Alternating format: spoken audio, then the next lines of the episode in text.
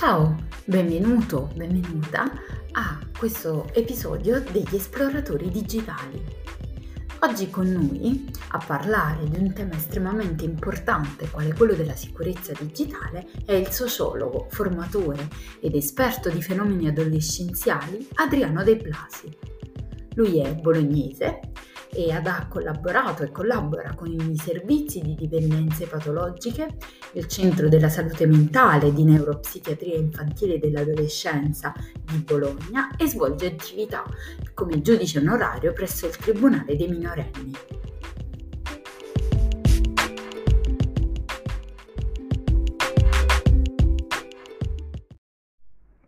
Quando pensiamo alla sicurezza, pensiamo ad un sistema dove eh, chi si trova in un determinato spazio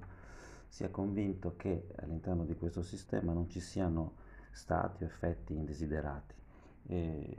lo spazio sicuro eh, generalmente viene utilizzato all'interno degli, ambiti formativi, ad esempio sul lavoro. Negli ambiti formativi si, si, si intende di istruzione lo spazio come terzo operatore, soprattutto in ambito pedagogico e nel momento in cui collochiamo il concetto di spazio sicuro all'interno dell'online eh, si modificano eh, determinate, eh, determinate conoscenze, determinate modalità di approcciarci a questo concetto di sicurezza. Intanto dovremmo cominciare a decostruire o destrutturare eh, proprio il concetto di soggettività all'interno dell'online o dell'infosfera, come direbbe Floridi, dove condividiamo questo spazio eh, tra reale e virtuale e dove eh, praticamente eh, noi possiamo portare quello che c'è nel nostro reale nel, nel, nell'online, ma molto di quello che noi percepiamo all'interno dell'online lo portiamo poi nella, nella vita eh, diciamo di tutti i giorni, del quotidiano, nella vita pratica. E mm, faccio fatica a dire realtà perché entrambe sono delle, modali, delle, delle realtà. È chiaro che ci si muove in maniera diversa.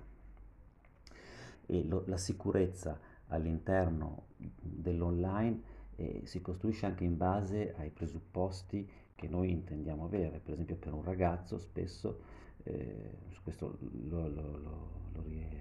lo possiamo trovare in moltissime ricerche, l'online è un luogo dove portare se stesso e, e, e trarre da questo luogo eh, sicurezza, risposte, eh, relazioni, conoscenza,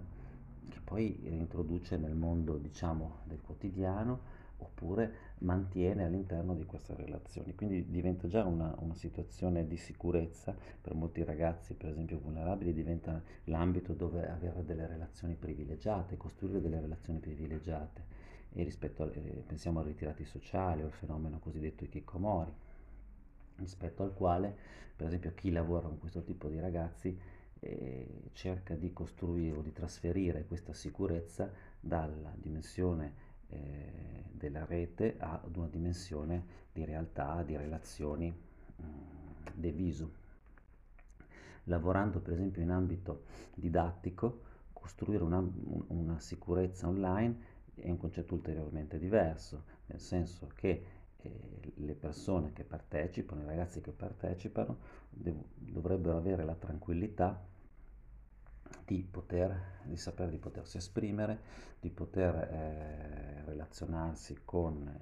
i, formatori, i docenti e gli altri partecipanti alle lezioni, sapendo che non accadrà nulla di eh, pericoloso, diciamo così, o di rischioso nel momento in cui una persona sente di esporre il proprio pensiero, la propria voce o la propria immagine, eh, perché a livello di sensibilità e di mh, vulnerabilità, a volte anche soltanto far sentire la propria voce o mostrare la propria immagine all'interno di, del video può diventare una sorta di impresa o comunque un comportamento a rischio. Quindi da questo punto di vista la, il concetto di sicurezza va completamente rivisto, va rivisto su delle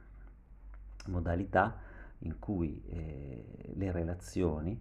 eh, si costruiscono su una dimensione mh, virtuale rispetto alla quale e il concetto di sicurezza si modifica in base a chi lo utilizza e come viene utilizzato l'online.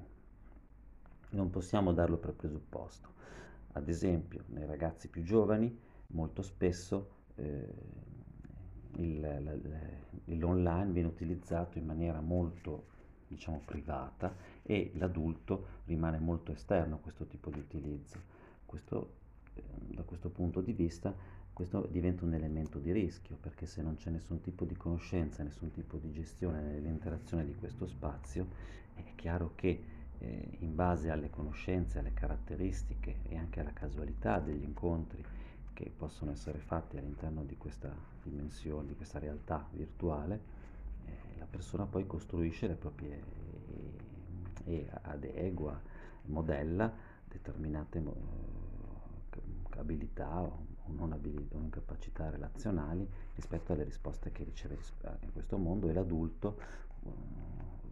può agire soltanto di riflesso, di sponda, no? rispetto a, tutto un mondo di informazioni e relazioni che la persona riceve o, o, o invia in mani- utilizzandole però in maniera completamente solitaria. E in questo senso il concetto di sicurezza viene eh, viene assolutamente eh, viene meno. Un altro punto da, su cui riflettere e su cui è da approfondire è quando in realtà la sicurezza dovrebbe essere invece messa in discussione, nel senso che se la sicurezza diventa la, la conoscenza no, che in quel determinato sistema, in quel determinato spazio non accadrà nulla, no, di diverso rispetto a, a determinate situazioni che, di cui ci si aspetta, ci si aspetta, eh, allora quello forse è, significa che noi dobbiamo mettere un po' in discussione queste sicurezze e introdurre delle, degli stimoli, dei dubbi, delle possibilità di riflessione per le persone per i, con cui stiamo lavorando, in questo caso parliamo di giovani, rispetto alle quali possano utilizzare lo spazio per mettere in dubbio alcune sicurezze e riflettere su concetti eh, che fino a quel momento magari venivano eh, semplicemente inseriti in una propria comfort zone e quindi eh, venivano utilizzati sempre nel medesimo modo. Quindi nel momento in cui eh, parliamo di, di, sicurezza online eh, dov- dovremmo eh, considerare proprio il concetto di cambiamento epistemologico quello che, di, del, del, di, che lo strumento ci obbliga a utilizzare. E rispetto al quale anche il concetto di sicurezza diventa un termine che va completamente riconsiderato in base a chi ne fruisce, all'obiettivo che ci siamo posti, se questo strumento viene utilizzato per esempio per, in termini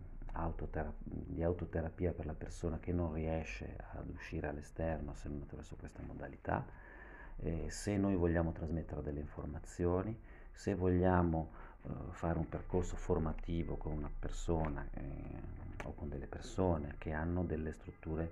o de- un'organizzazione particolarmente vulnerabile o fragile rispetto all'esterno. Tutto questo ci obbliga quindi a rimodulare, riorganizzare questo concetto che normalmente nella, nella vita diciamo pratica eh, lo diamo come con una definizione abbastanza assodata e certa.